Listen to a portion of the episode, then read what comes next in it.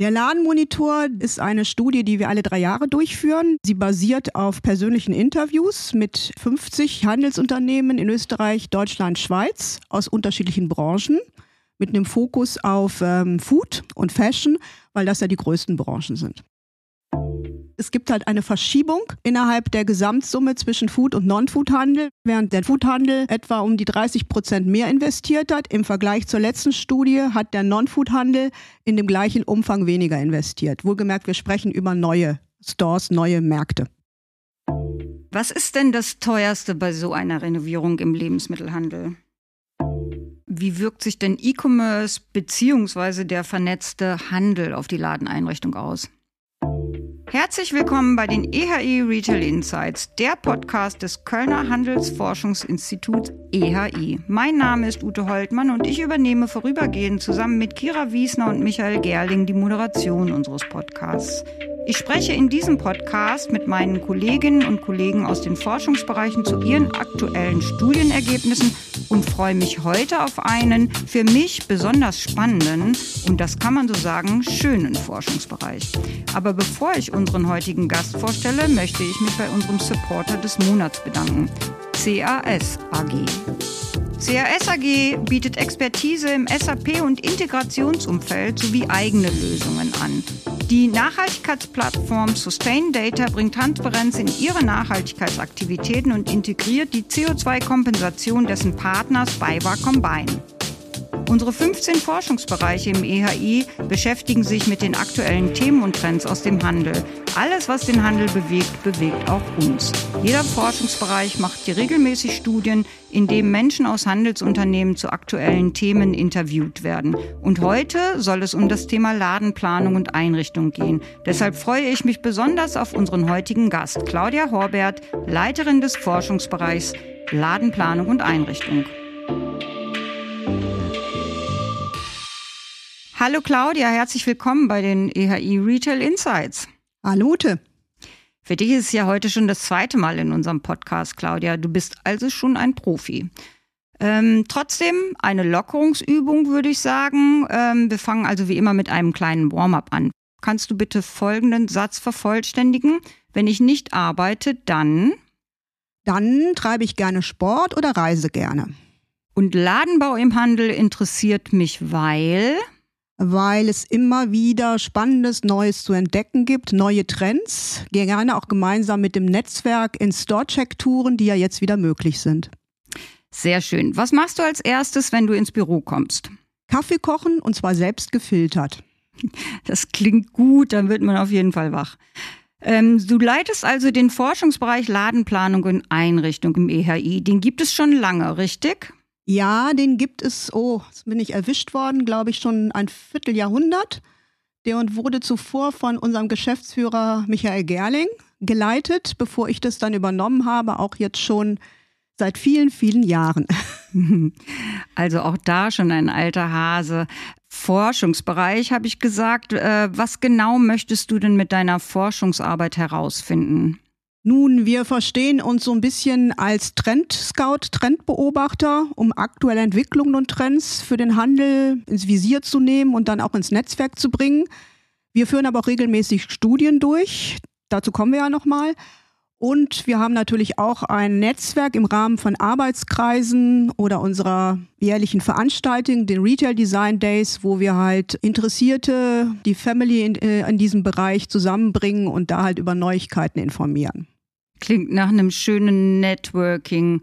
Ähm, ich vermute mal, dass die gegenwärtige Situation, also die ähm, ja immer noch Corona-Krise und der Ukraine-Krieg auch bei der Ladenplanung Spuren hinterlassen hat. Mit welchen Schwierigkeiten haben denn die Händler zu kämpfen?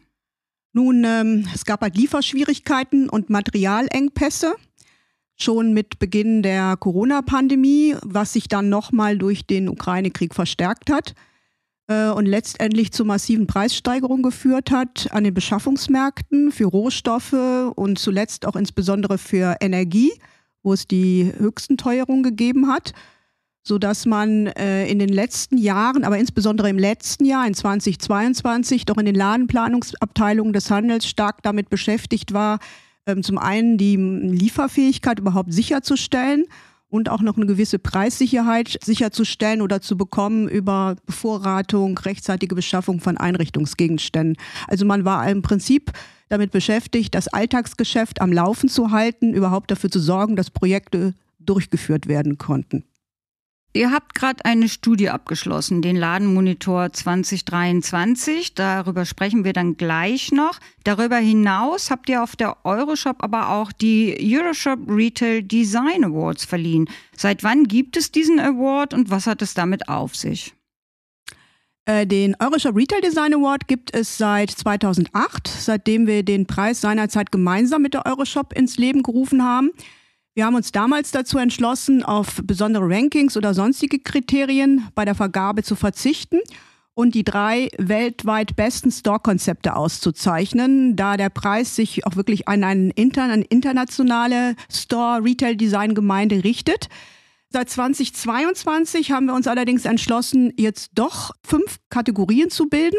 Food, Fashion and Lifestyle, Digital, äh, Sustainability and ähm, Hospitality, weil wir inzwischen sehr viele Einreichungen bekommen haben, die sich halt in bestimmte Branchen beziehen, wie zum Beispiel eben Gastronomie oder bestimmten Kriterien folgen bei der Einrichtung, wie beispielsweise Nachhaltigkeit, so dass wir denken, dass wir mit diesen neuen Kategorien ähm, jetzt diesen Ansprüchen oder diesen Einreichungen besser gerecht werden und hier auch Formate, Store-Konzepte mit solchen entsprechenden Ausrichtungen jetzt auch eine Chance haben.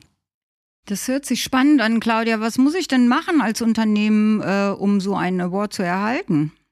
Für uns ist entscheidend, dass es in sich ein schlüssiges Konzept gibt, ein roter Faden, eine Storyline, dass also eine, eine Geschichte erzählt wird und sich dies halt auch im Store-Design und im Visual Merchandising niederschlägt. Man also versteht, ähm, was dort umgesetzt wird und natürlich auch, dass man versucht, da auch aktuelle Trends aufzugreifen in der Einrichtung und in dem Store-Design. Ja, vielleicht sind ja unter unseren Hörerinnen und Hörern auch glückliche Erder-Gewinner dabei. Mehr Infos dazu gibt es natürlich auch auf unserer Webseite, kann man alles sehr schön nachlesen. Kommen wir zur Studie. Erklär doch mal, wie seid ihr dabei vorgegangen? Der Ladenmonitor, den es auch jetzt schon äh, ja, seit, glaube ich, 15 Jahren gibt, ist eine Studie, die wir alle drei Jahre durchführen, jeweils im Vorjahr zur Euroshop da sie sehr umfassend ist, denn sie basiert auf persönlichen Interviews mit 50 Unternehmen, mit den Verantwortlichen der Ladenplanungs-, Bau-, Einrichtungsabteilung, je nachdem, wie die Bezeichnung ist, in 50 Handelsunternehmen in Österreich, Deutschland, Schweiz aus unterschiedlichen Branchen mit einem Fokus auf ähm, Food und Fashion, weil das ja die größten Branchen sind. Und da habt ihr ein paar wichtige Kennzahlen für den Ladenbauer ermittelt. Wie hoch sind denn zum Beispiel die Kosten für die Einrichtung in Lebensmittelhandel? Ja, die Kosten für die Neueinrichtung eines Lebensmittelmarktes, eines oder super bzw. kleinen Verbrauchermarktes bis 2500 Quadratmeter Verkaufsfläche liegen jetzt aktuell bei 852 Euro pro Quadratmeter. Und für einen größeren Markt, Verbrauchermarkt ab 2,5 äh, Quadratmeter, also 2500 Quadratmeter Verkaufsfläche, liegen sie bei 676 Euro pro Quadratmeter. Also erhebliche Werte. Wow, 852 Euro pro Quadratmeter. Ich habe mal nachgerechnet, bei, sagen wir mal, 2000 Quadratmetern macht das rund 1,7 Millionen Euro. Das ist wirklich kein Pappenstiel. Hat sich das im Vergleich zu der letzten Erhebung in 2019 verändert? Ja, da ist wiederum ein Anstieg zu verzeichnen von rund 16 Prozent. Für was genau geben denn die Lebensmittelhändler das Geld aus? Also größter Kostentreiber ist sicherlich weiterhin die Kältetechnik, ähm, in die massiv investiert wird. Energieeffiziente Kältetechnik, muss man sagen. Nochmals getrieben auch durch Veränderungen auf der gesetzlichen Grundlage, ohne hier jetzt weiter in die Tiefe zu gehen. Hat aber auch damit zu tun, dass es im Sortiment Veränderungen gibt, also kühlpflichtige Sortimente noch weiter ausgebaut wurden mit dem wachsenden Trend oder den wachsenden Ausweitung von Convenience-Sortimenten. Und man hier natürlich darauf achten muss, dass das Ganze dann noch einigermaßen energieeffizient abläuft, um hier auch Kosten zu sparen. Aber es hat natürlich auch konzeptionelle Gründe, weil man doch weiterhin auch in eine ähm, ja, hochwertige Ladenoptik investiert, um auch weiterhin hier die Nase vorn zu haben. Nicht zuletzt, weil die Discounter in den letzten Jahren ja auch durchaus optisch und auch vom Sortiment her kräftig investiert haben und nachgerüstet haben. Da hat der Lebensmittelhandel ja eine Menge zu tun. Ähm, Wie häufig renoviert denn so ein Lebensmittelhändler sein Geschäft? Also wenn man von einer grundlegenden Renovierung ausgeht oder einem Komplettumbau, wie wir das nennen, einschließlich dann noch entsprechender ähm, ja, gebäudetechnischer Sanierungen, geht man von etwa jetzt im Schnitt, kann man ausgehen von 10,1 Jahren. Allerdings muss man dazu fügen, dass natürlich zwischendurch immer mal wieder, ähm, wir nennen das Refresh-Maßnahmen durchgeführt werden, Refits um halt auch weiterhin immer optisch auf dem neuesten Stand zu bleiben und auch weiterhin dem Kunden dann immer wieder neue Akzente zu bringen, ähm, ihn wieder neugierig zu machen oder natürlich auch neue Sortimente unterzubringen. Ja, also gibt es immer was zu tun. So ist es. Was ist denn das teuerste bei so einer Renovierung im Lebensmittelhandel? Ja, wie gesagt, die, die Kältetechnik, sowohl bei Renovierung als auch bei, bei Neueinrichtung. Bei Neuanrichtung eines Marktes geht man davon aus, dass etwa 40 Prozent der Sachkosten allein auf Kältetechnik und Kühlmöbel und die entsprechende Technik eben entfallen. Also ein erheblicher Posten. Wie sieht es in den anderen Branchen aus? Äh, zum Beispiel bei der Einrichtung im Textilhandel, Claudia. Auch hier konnten wir eine Steigerung feststellen ähm, bei der Neueinrichtung ähm, eines neuen Stores auf nunmehr 653 Euro pro Quadratmeter Verkaufsfläche für ähm, ja, einen neuen ähm, Store im Fashion, aber auch ähm, Sport- und Schuhhandel, die wir hier mit dazu zählen, also sodass sich dieser Durchschnittswert auch auf diese Branchen mitbezieht. Und hier auch nochmal die Frage, wo genau fließt das Geld in dem Bereich hin? Also hier ist es sicher so, dass ähm, auch sehr viel in das Store-Design fließt, in einen attraktiven Marktauftritt. Nicht zuletzt auch, weil man ähm, auch möchte, dass die Kunden wieder in die Läden zurückkommen nach der Zeit von Social Distancing und Lockdowns. Zumal gerade im Fashionhandel die Zahl der Neueröffnungen doch deutlich zurückgegangen ist und man jetzt möchte, dass die wenigen Läden, die jetzt neu eröffnet oder auch umfassend renoviert werden, dann noch etwas Besonderes sind und dann halt auch immer wieder dem Kunden äh, neue Optiken bieten können. Claudia, was hat denn der Handel nun insgesamt in neue Geschäfte investiert? Also insgesamt stellen wir fest, dass der Handel, Food und Non-Food wohlgemerkt, etwa 1,74 Milliarden Euro in neue Läden investiert hat. Das bewegt sich in etwa auf dem Niveau der letzten Studie vor drei Jahren. Ich sagte ja eben, wir machen das nur alle drei Jahre in dieser Ausführlichkeit. Ähm, allerdings gibt es eine klare Verschiebung zwischen Food und Non-Food, während der Foodhandel doch sehr viel mehr investiert hat. Gegenüber der letzten Studie gibt es beim Non-Food-Handel und hier insbesondere dann auch im Fashion-Handel bedingt durch eine sehr rückläufige Zahl von Neueröffnungen doch ähm, eine sehr viel geringere Investition in neue Läden. Da kommt wirklich einiges zusammen. Jetzt nochmal, ist es mehr oder weniger als im Vergleichsjahr 2019? Insgesamt ist die Summe nahezu gleich geblieben bis auf 100.000 Euro, erstaunlicherweise. Aber wie gesagt, es gibt halt eine Verschiebung innerhalb der Gesamtsumme zwischen Food- und Non-Food-Handel, während der Food-Handel etwa um die 30 Prozent mehr investiert hat. Im Vergleich zur letzten Studie hat der Non-Food-Handel in dem gleichen Umfang weniger investiert. Wohlgemerkt, wir sprechen über neue Stores, neue Märkte. Wenn man jetzt mal alles zusammennimmt, also ähm, der Neu-, der Aus- und der Umbau. Wie viel hat der Handel dafür in Deutschland im letzten Jahr ausgegeben? Insgesamt, wenn man das alles zusammenfasst, einschließlich auch ähm, ja, technischer Gewerke ähm, und ähm, Technik in den Läden, liegen wir bei einer Summe von 9,12 Milliarden Euro. Ähm, das ist auch nochmal ein deutlicher Anstieg gegenüber der Studie in 2019 von ähm, etwas über 15 Prozent wobei der Fokus hier auch wieder auf den Umbaumaßnahmen, Sanierungsmaßnahmen liegt im Gegensatz zu den Neueinrichtungen. Also der Anteil der Einrichtungsinvestitionen für neue Läden ist nochmal gesunken an dieser Sam Gesamtsumme auf unter 20 Prozent. Also klarer, klarer Beleg dafür, dass der Fokus weiter auf der Bestandsoptimierung liegt. Ja, also 9,12 Milliarden Euro, das musste ich nochmal wiederholen. Das ist wirklich eine ziemlich beeindruckende Zahl.